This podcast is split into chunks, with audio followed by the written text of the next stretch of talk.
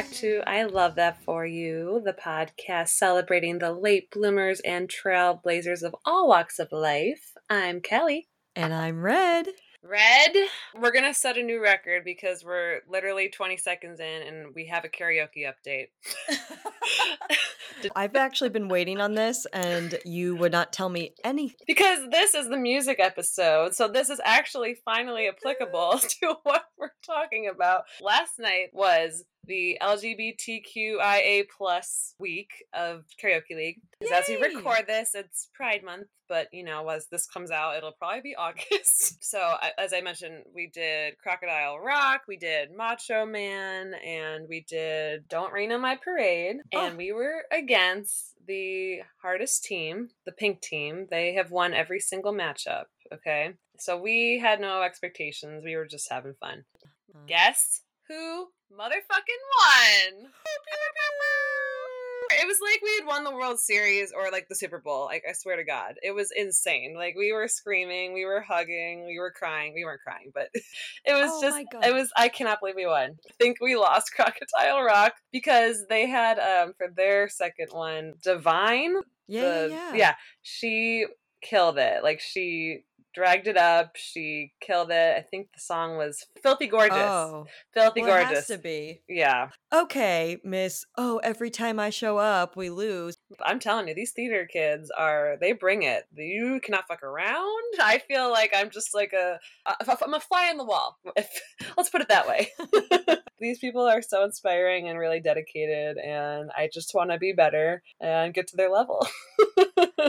Do I even have to ask? Do you have any updates? oh, update do I even go into right now? I mean, I have officially accepted going back to school to go study makeup. I'm so excited. And Yay. I've decided I'm also going to be writing about this whole experience. So I think when we release this is probably when I will announce that I have a Substack as well because I know I'm so inspired by you're speaking of being inspired by the performers. I'm inspired by Kelly, who's just writing the Substack shucks. that she has. And I'll pay you later. I pay you. That's how that works. Okay. Yes. Thank you. um, no, and it's worth it to read it. And I mean, I've been wanting to kind of write more of my own personal work just because between this and between my now three jobs jobs oh and also other writing gigs and just trying to live life and preparing to leave the country and go to school and study makeup and all that other stuff. I just I haven't had the time to mm. really focus on my or, own writing or dating. Oh my god i like it's it's shocking to me that like i don't even have like the desire right now to start something with someone new. I mean things have ended between the person we spoke about. No, it was yeah I liked just... him he was switzerland. We liked to use Switzerland with puns. No, I know, but it just I it seemed like there was a bit of miscommunication going on and then there was just some weirdness just in some of that communication. Somebody might have been under the influence of something and saying something. Mm-hmm. I will not say who that was. I wonder. I mean, there's a 50 50 chance it was me, but we don't know for sure. Wink, wink. And so the other person just asked for some space. And so the other person was very kind to do that and it's kind of just gone kaput from there. I'm um, sorry. it's okay. I you know i don't want to badmouth this person because again they just were probably having some fun and with some of the things that they were saying and i just i have enough things going yeah, on think? right now. Yeah that's that an understatement I don't need more the nonsense I want is my nonsense. I don't need someone else's nonsense. Yours and cabooses. I I want the nonsense that goes with my nonsense. You know, that kind of romance. And their nonsense just wasn't compatible. So uh, but I very wish him few well. are very few are compatible with you. they got to keep up with you. You're too impressive and you have too much going on. So I think honestly, it's for the best that you like wean off and don't even bother with that I nonsense. But the thing is, it's also so early in. Like, don't worry, I'm not over here like blasting my, you know, breakup music or anything like that. Of anything, I'm just doing so many pump up jams and like, because again, I'm just like going for everything. I heard recently this person talking about how they're looking at their life from season three, as though right now it's season three. That's the season when everything's getting good. And like, Wait, I like that. I really do too. And just like that, you know, every I forgot what podcast I heard it on, but somebody was saying like, "Oh yeah, like the struggle I'm going through right now, it's okay. This is season 3. So like this is this twist, you got to have a good twist that's coming in because something really good is to pay off from this." And I'm like, "Okay." That's when the season really comes into its own. Typically like season 1, they're figuring things out. Season 2 is where they kind of introduce like maybe new characters that do a new like turn of things and then season three is when they really hit their stride i'm trying to think of it more like i mean right now this podcast is currently in season one we are figuring things out Yes. but we're aiming towards that season three energy of just oh yeah this is getting good I think we're already killing it, Red. I'm going to pat ourselves on the back. right you know, we're getting ahead of it, and uh, it's summertime. So, with that comes lots of, uh, watch this segue, lots of things such as music festivals and vacations and uh, socializing. And did I say music?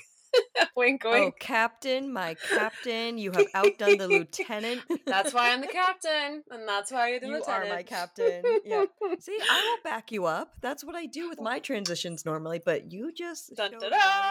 I led that charge. so I wanted to talk about our history with music and musical instruments, concert going, all that. So for starters, I did not know that you too play or played violin. I that did. was news to me. How long didn't- you play? So it was so funny because I saw a photo um, from one of your Substack articles where you're playing a violin. I was like, oh my god, were was I the girl next to you? Like what the heck? um, I played for about I want to say four or five years. oh wow. Um, Okay. Yeah like started in elementary school went through all middle school and then i started it in high school and then was like no Not for you. oh, i was always the b part like Yeah. i never oh, Second violin. yeah. oh yeah oh, never You good. add dimension to the orchestra. That we Yeah. would not have an orchestra without second violins. It's true, it's true. But I will say, also on top of that, before that, very briefly, and even worse than the violin, uh, I played guitar, and you did too. Yes, so those are my two instruments. It's so funny. So I I played violin. Uh, I think the same year as I started guitar, like, and I was like nine or ten. Um, I picked up both. Why not? Just give me all the string instruments. Um, because my brother had like moved out or recently moved out for college and left his guitar behind. And I was like, oh, what's this thing? Oh, okay. And so I just started teaching myself, and then I finally went and got proper lessons and really uh, did that for so long, and then ended up being like the first, I think, the first female jazz guitarist in my high school's jazz band. We weren't good, but the fact that I was the first, and I know many came after me, I was like, okay, that's something. Um, and then violin, I was actually, I'm not gonna brag or anything, but I was pretty good. I I was next to the first chair, so I was in that first row next to the first chair. So They pat me in the back. back. and I, I, was never that good. I, there's my brother has a very distinct memory of me trying to practice upstairs and being like, "Where can I go in the house to hide from?" that was the worst. Like as you were learning, did you have to do like the twenty to thirty minute practice a day and have your Of parents sign off? Yeah, and my Of parents didn't give a shit, but Oh, I same. was a goody two shoes, so I probably did. But eh, oh boy, those early years. I think my parents signed it, but didn't actually check if I did it or not. And I tried to, but I just, again, I was not. I can read music. I understand, like, I logically understand how it works, but for some reason, I just, maybe it was because I felt more awkward back then of trying to learn something new and just how bad when someone plays a violin badly. Run for the hills. Like It that is is one of- torture. I mean, people say like certain instruments, which I disagree with, but certain instruments like the bagpipes are annoying. No, a badly played violin is just it's it's a form of torture and I really subjected my family to that for too long. I wish I was better. And so I'm so impressed. Okay, so you, Why, thank you. Yeah, so I, I did that, and uh, yeah, I'm classically trained and know all the theory stuff. And I'm such a dork that you know I would go to music camp, uh, you know, over the summer and music lessons over the summer. And I was in every single in my senior year, every single band. So I was in like I had like three periods of just band and orchestra. wow. Um, so that was like my life for a lot of it. I was I, I kind of crossed between like the the sports world and like the music world. I was like one of those. I was still a dork, but those were my two like worlds I lived in. And then um, I would go. this is the dorkiest thing of all, but it inspired one of everybody's favorites uh, favorite scripts of mine. It's called "This One Time At," which is band Oh. camp. My dad Okay. and I would go every summer to this band camp that is no longer it, it went bankrupt but it was called the national guitar workshop and it is in new milford connecticut at the canterbury school i think i shouted that out in an earlier episode but we would go every year and had some of the like fondest memories of just uh, immersive weeks of doing band camp and meeting cool adults and kids of all ages from across the country and the world um, and oh, I cherish those memories so much. But yeah, that inspired um, one of my scripts that everybody seems to get a kick out of. It's very like High School Musical-y. Um, Oh. but you had me worried for a moment because when you said this one time at and then said me and my dad, I went, Are we what did your dad catch you doing at ba- band? I did have a little summer fling. Yes. It, was hard when your dad's there. It's like, what can you Right. really get away with? And I was also gonna say, how old were you? Like college years, so that's even Oh. weirder because it was Oh, actually okay. a little older than you'd think because everybody it's all ages so it was like yeah very um a lot of you know 18 to 22 year olds and then the Oh, it's a lot of dads obviously with their millions of dollars of equipment and and instruments and time on their hands and uh the, the camp wasn't cheap so uh no, but you also yeah. have like people who can afford to do that and 18 to 20 something year old boys who are at their absolute horniest. Oh yes. and- oh, such fun memory. I just miss that so much. But yeah, it was such a big part of my life. And then I guess it only makes sense that um, I tried out drums actually one of the summers there, and it, and that leads me to why it makes sense. I ended up with the drummer in Sean. I married a musician, and that was Well- his whole life, and is his whole life is music. Yeah. I mean, I'm gonna take away from this. I'm totally like I okay. Normally, you're like the one who I'm kind of reeling in, and today I'm being the chaos agent and just like being like, oh, you know this story? Oh, how about that? But I will say the cutest and I think one of the best like ways. I think we've already talked about this, but for your wedding, just having Sean dance with his mom while you and your dad sang for them, played for them. Thank you. That I was the- just like, I wanted to steal that, but as you know, I'm not that talented. That is a good singer. Like at some Thank point, we'll I was very nervous. I was very nervous. I, it was the thing I was most nervous about the entire day, like not memorizing my vows, not the first dance, which Sean was the most nervous about. I was really nervous about. Like That that's a very good sign, by the way. Bec- because my dad is his first instrument is definitely not guitar. Like it's it's he's very good at uh, every other thing but guitar. he's very good at piano. He plays saxophone. He plays bass. He plays flute. Like he plays everything. He's like a jack of all trades, a master of none. Except I'd say piano. Like he's really good at, but guitar not necessarily his thing. So he had to play guitar in this. So I was really nervous for him. Daniel, um, shout out to you if you're listening. Sean's best man. He's he's a, like basically a pro. Like he was awesome. But then I had we had to like rehearse and find time to do that before the wedding when I'm already stressed and um, put it all Mhm. together last minute and then cut it down. I think it turned out really well. Yeah, I I have a video of it.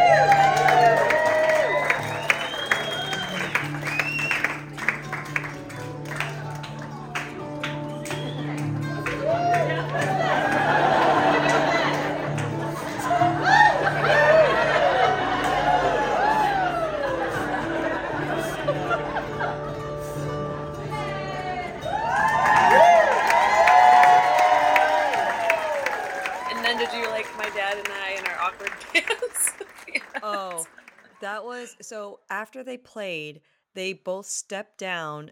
Daniel kept playing so that they came down and joined. However, it seems that this part was not rehearsed because there was a particular moment where Kelly's dad spun her and out loud Kelly went, "What is this?" and Sean's like, "Oh, we got to move out of the way." so funny. I like, but that was so sweet was the thing too, and very honest and very just like it Aw. showed like your relationship too because as funny as that was it was eh, you could tell it was very sweet and you were just like i'm going with this but what are you doing I was like, we need to find a way to not do a dance, but do a dance. You know what I mean? I was like, all right, let's get him on stage and get like maybe 30 seconds of dancing in, and that's it. that was the best of both worlds to combine them. So did that. And then, of course, Tom Kenny and the High Seas, shout out to them. Sean sat in on drums with them for a couple songs, and he used to play with them. So that's i got Why- that on video too it was Yes. great tom kenny had a certain note that i realized it was spongebob Oh, you didn't know? no i didn't know and then oh, all of a sudden there was a note. I was like, why do I know this voice? How you and you not turned to me and you went, Tom? You mean SpongeBob? Did you not know? Yeah, I guess I mean we, we weren't advertising it. It's probably not in good taste to do that. right. But at the same time, they were fantastic. And there's, Ugh.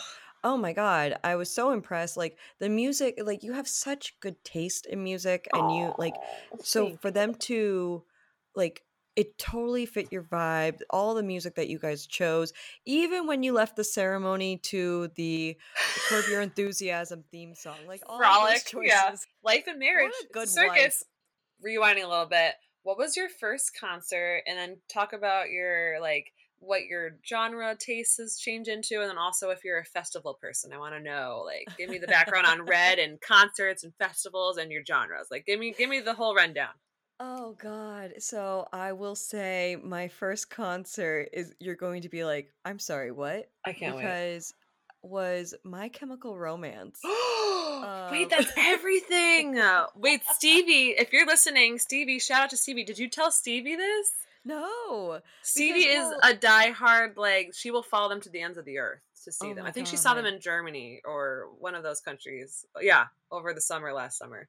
Um, Well, but So- continue.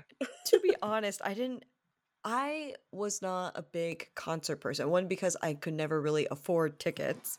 Fair. but also i just you know i love so many different artists but i like a lot of artists who are more i mean as you know i like m- kind of oldies and things like that and a lot of those bands don't even exist anymore so i mean you can't go and see them but so yeah my first concert was my chemical romance and a big component was that there was a local band called Monty RI that was opening for them. It just was a local group and it just was a really great time and I definitely dressed as a little scenester. I need to look and see if I can find We need to put that my on. outfit. Oh my god, the Insta- skirt over the jeans, the like, you know, Emo? belt. Oh, yes, my Oh. hair was just like and this was before I was red. This was my natural hair color, so Oh ooh, my god, I need pictures. all the acne, all the awkwardness. Oh yes, it was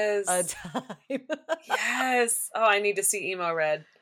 but wait. um I will say though, like since then I've been to a few like concerts, a couple festivals. Like I like festivals more because it's about the music, but it's also about what's going on entirely. Like Right. what else is going on at the festival. So and you can typically see multiple groups and you can go and like find other people and kind of it's about that socialization.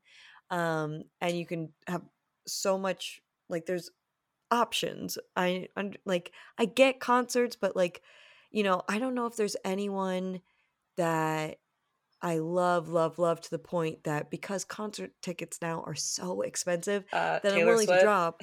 Yeah, yeah. Well, you need to what sell your left like- kidney. Yeah. right. You need to like not only hopefully you get in to get one, Exactly. then it's like at least a couple grand just to afford the ticket itself. and the night out. Like, yeah, it's probably a couple grand. I- Oh. didn't you tell me wasn't there a family uh, some crazy number like 24,000 or something? Is that you? Yeah. Uh, yeah, I think it was like they dropped 25k. Oh my god. For one night. Right. And don't get me wrong, I I know how incredibly epic those concerts are. Oh, of course. 25K Shout out. We love Taylor, but that's Yeah, insane. But exactly, like my that's more than what my program for school is going to cost me. oh my god. And I think she would totally say, get an education over coming to see me perform. I will do your makeup for free, Taylor. Oh, that's right. That's how you'll do it. program." I was gonna say that. Yeah, you can. uh That's how you'll get into all these in the future. You'll be their makeup artist. right absolutely but like that so i have like but don't get me wrong i love music and i appreciate music and when it's live also traveling and seeing like cultural music like i lived in ireland for a while and seeing like just in pubs people playing like traditional irish music was incredible and you won't find that in a recording as easily you know so right. there's so much to be said for concerts and festivals and live music and all that Yeah, my first concert was oh boy Christina Aguilera, and who opened for them? Destiny's Child. I saw That- Beyonce before all y'all did. But I just my sorry, I'm still wrapping my head around this because today, like, no offense to Christina, but I feel like the roles would be reversed if like oh yeah, I you know. who would Isn't open for crazy? who. Oh That's my nuts. god! Even then, I was like, "She's a star, Beyonce. Like, why? How are they not opening? Or how is Christina not opening for Destiny's Child?" But wow, what a concert. yeah. My god. Like just to say, like also tickets for that concert to happen now. you're right, I- kidney. I, feel like at least 25k for one seat. Like, oh, Oh, my god. I know. And then it's funny at the same venue, years later in my teenage years, I would see Blink 182 and get robbed. my purse, uh, someone got into my purse and stole my money, which was. I'm putting out a rumor right now that Blink 182 stole Kelly's purse. Yes, Um, Travis Barker, you know what you did. uh, you know, in between that, obviously, I've been to so many Coachellas and Bonnaroos and Lollapaloozas, and now I feel old because that sounds like my worst nightmare. I was about to say, can we go and like just? I be, like, mean, the I would 30-somethings love- being responsible, but I would enjoying love it. to see the 30 something version because I've only known it in my 20s and, you know, fucked up and like, like almost feeling like you're gonna die in a field. Like, um, and then the shenanigans and like hooking up and getting drunk. And it's just like, yeah, I think I need to be uh, in orthopedic shoes, um, very well hydrated, and home by nine if I go today. But I took Sean to his first and probably only Coachella back in 2019, and I think he had more fun than he let on. Like, you know, it's not his scene. I get it, and it's it's become more corporate. Obviously, they always do, and there's a lot Mhm. of complaining about that. But I always have fond memories of Coachella and you know Bonnaroo and Lollapalooza, all those festivals. So yeah, I think Red, we're overdue for a festival visit together. I think we need to go. Oh hell yeah! And um, not for nothing, I'll definitely still do the hookup thing. I'll make sure you're safe and then I'll leave. right, but uh yeah so and then of course the genre spans you know i we were all emo kids right that's that's where we started i think growing up that's Oh, that was Mom, our it's not era a phase. It's not a phase. Yeah. yeah and now it's just like i feel like yeah like like you i'm like listening to like otis redding and like you know doris day and um buddy holly like just i go back in time i just uh i don't know what any of the kids listen to nowadays except i'm i'm a big olivia rodrigo fan so that's Well- probably the only thing that i know but um so all of this to say we are going to talk about somebody that was instrumental, get it? wink, wink. Love to it. all of our favorite rock and rollers. Um, and he is, I had no idea of his story. I asked Sean too, and, and he's a musician. He had no idea about this late bloomer. We're going to dig into somebody that we all sort of know but don't really know. He is a late blooming accountant named Clarence Leonidas Leo Fender, as in Fender Instruments. Oh, I was- Yes. I was like, by the way, though, that name is epic. Isn't it? Isn't it? Okay. okay. Fender. So he, you know, Eric Clapton, Hendrix, uh, Buddy Holly, Lennon, John Mayer, Bonnie Raitt, legends all span three generations. Um, and what they have in common was that they all favor the legendary Fender instruments conceived by this late blooming accountant, Clarence Leo Fender.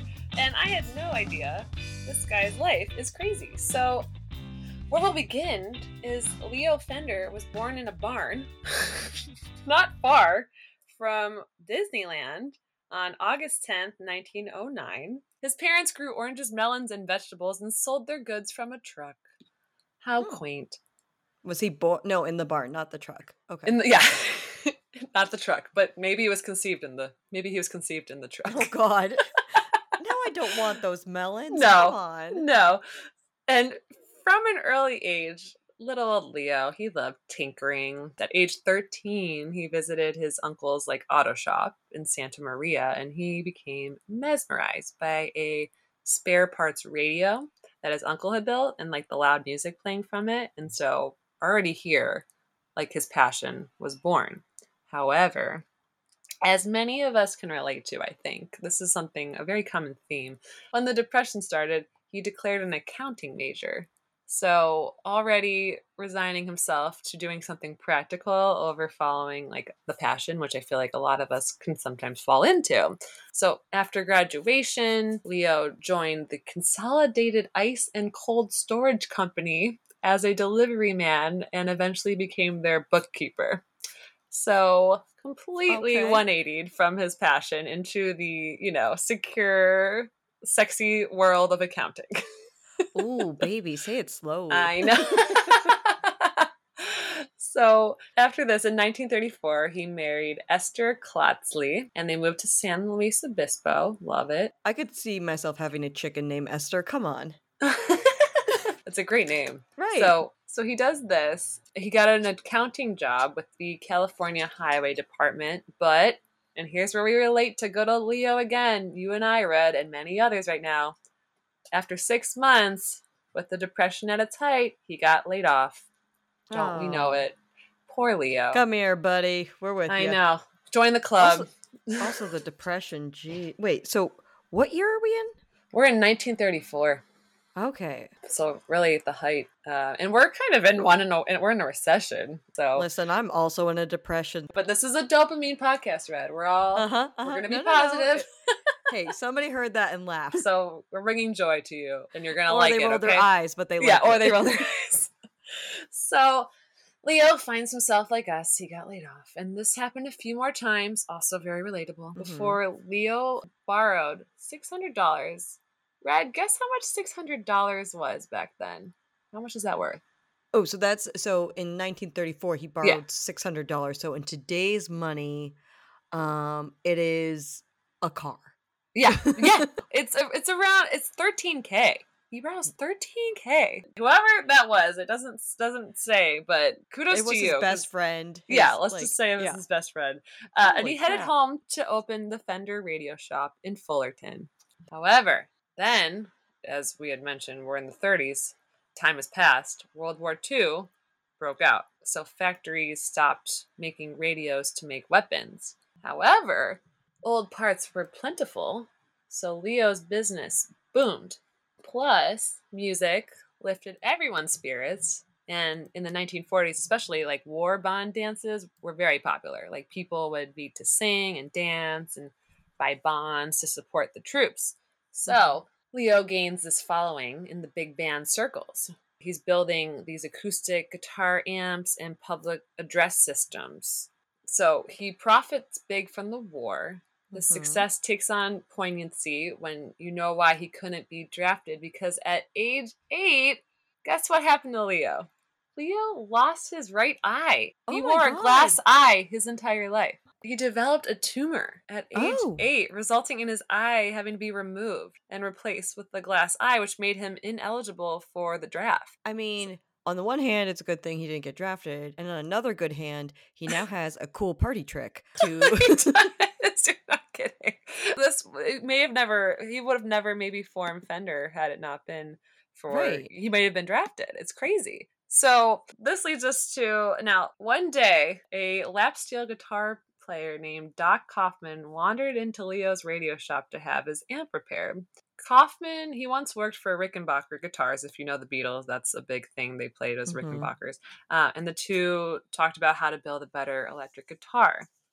So in we're now in 1944. Leo and Doc applied for a patent on a guitar pickup, and they formed a joint venture funded by a design for a record changer that they sold for five thousand dollars. How much is five thousand dollars in 1944? How much was it? Eighty-six thousand three hundred ninety-nine dollars. Where is all this money? that's that's a good chunk of change. So they sold that, but then you know they had a few tough years working from a shack behind Leo's shop, and then Doc sold a share of the business and returned to his Oklahoma ranch. But Leo Fender kept innovating, and soon he dominated the industry. And let me tell you, like this guy's in his forties. He didn't start this until his forties, so this is where the late bloomer of it all is. Like he, and if he had had a working eye, like this may have never happened, which is it's just crazy to think what may not have been.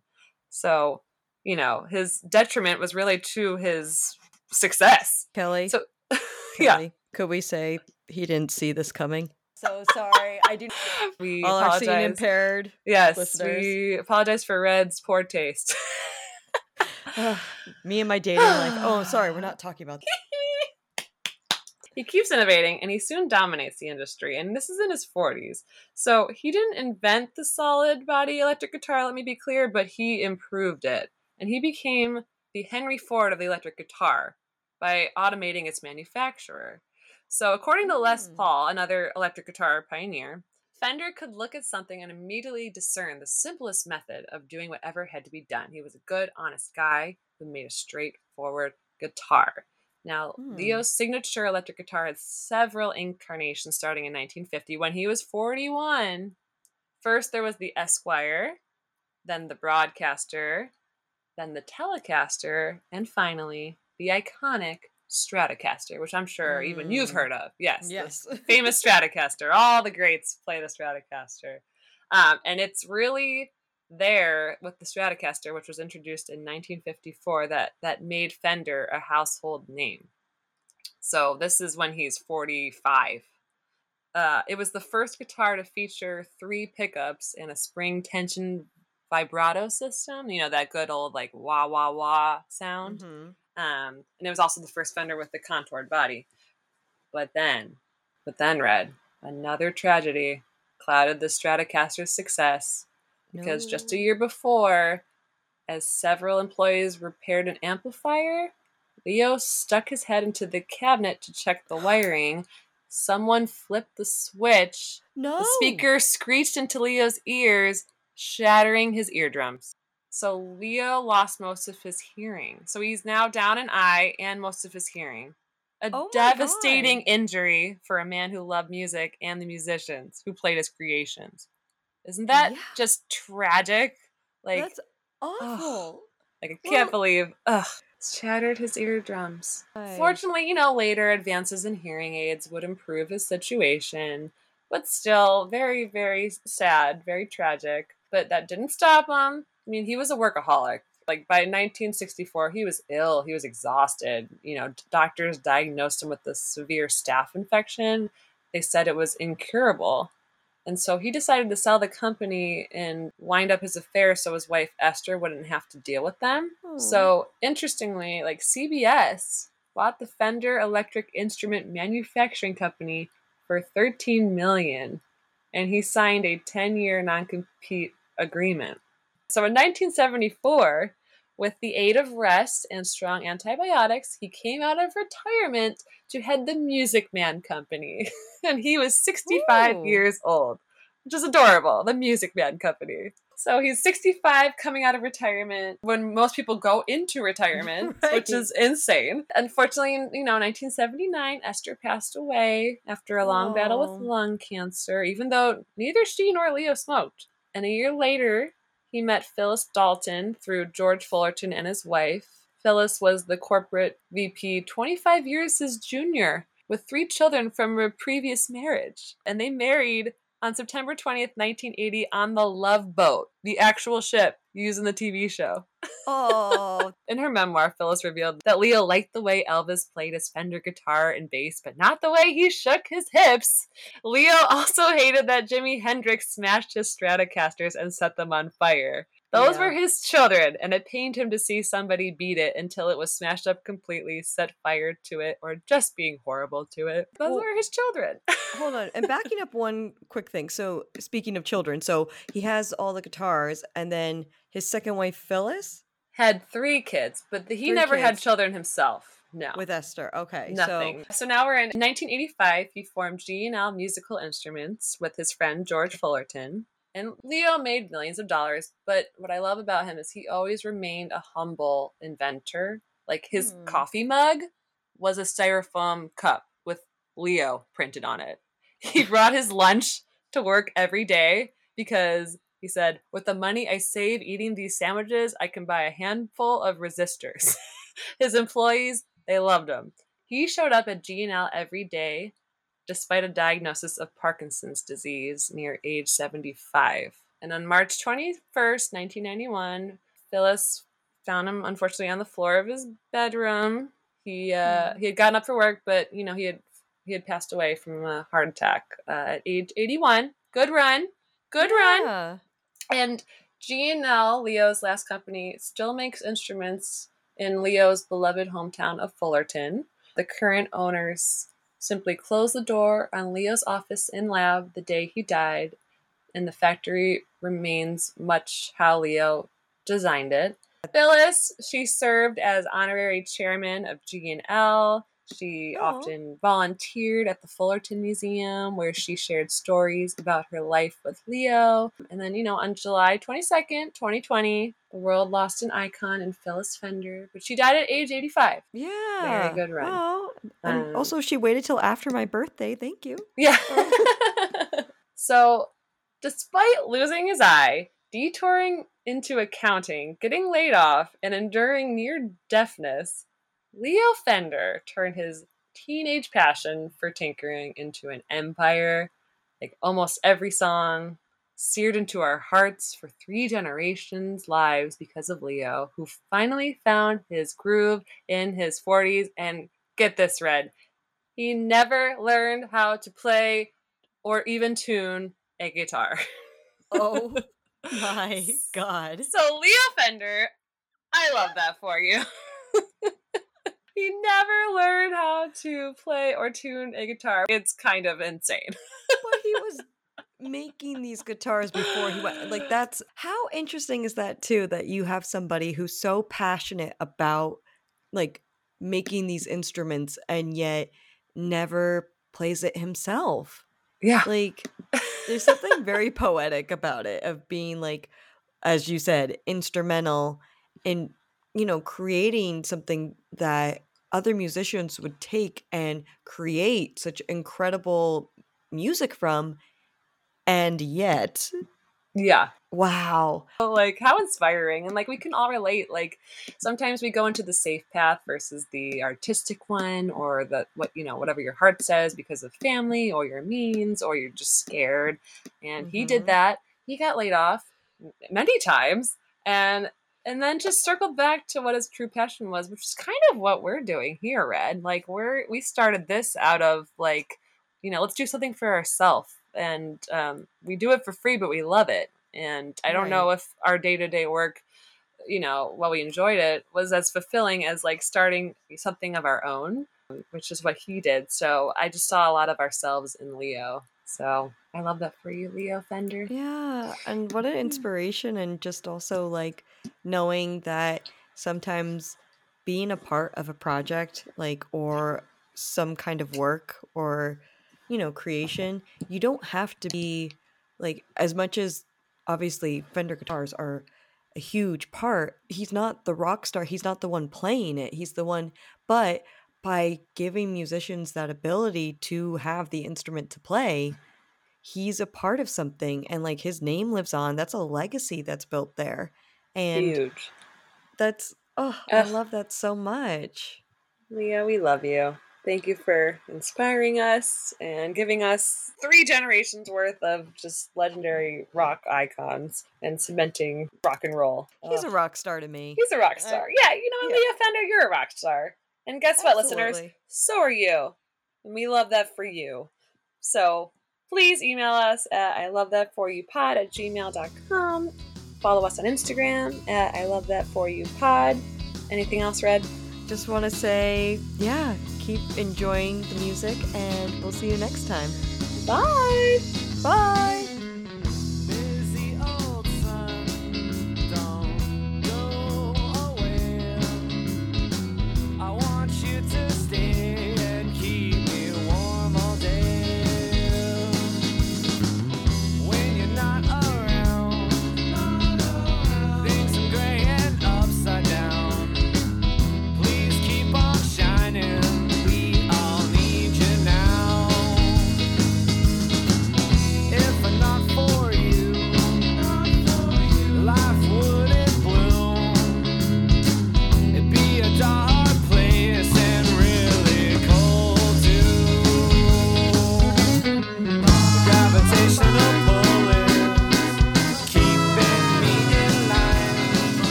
Thank you for joining us on I Love That For You. Our theme song is by Vaudeville and used with permission. Our cover art is by Jenny Lam, edited to the best of our abilities by Kelly and Red. If you want us to spotlight someone, have questions, or just want to say hi, email us at I love that for you pod at gmail.com or join us on Instagram at I love that for you pod to join the Love Fest and see what else we get up to. Episodes are available on Apple Podcasts, Spotify, basically wherever else you listen. We appreciate all your love, and if you want to help support the show, please rate, review, and subscribe to the show on Apple Podcasts. This helps us spread the love and reach more people. Thanks for listening. We love you.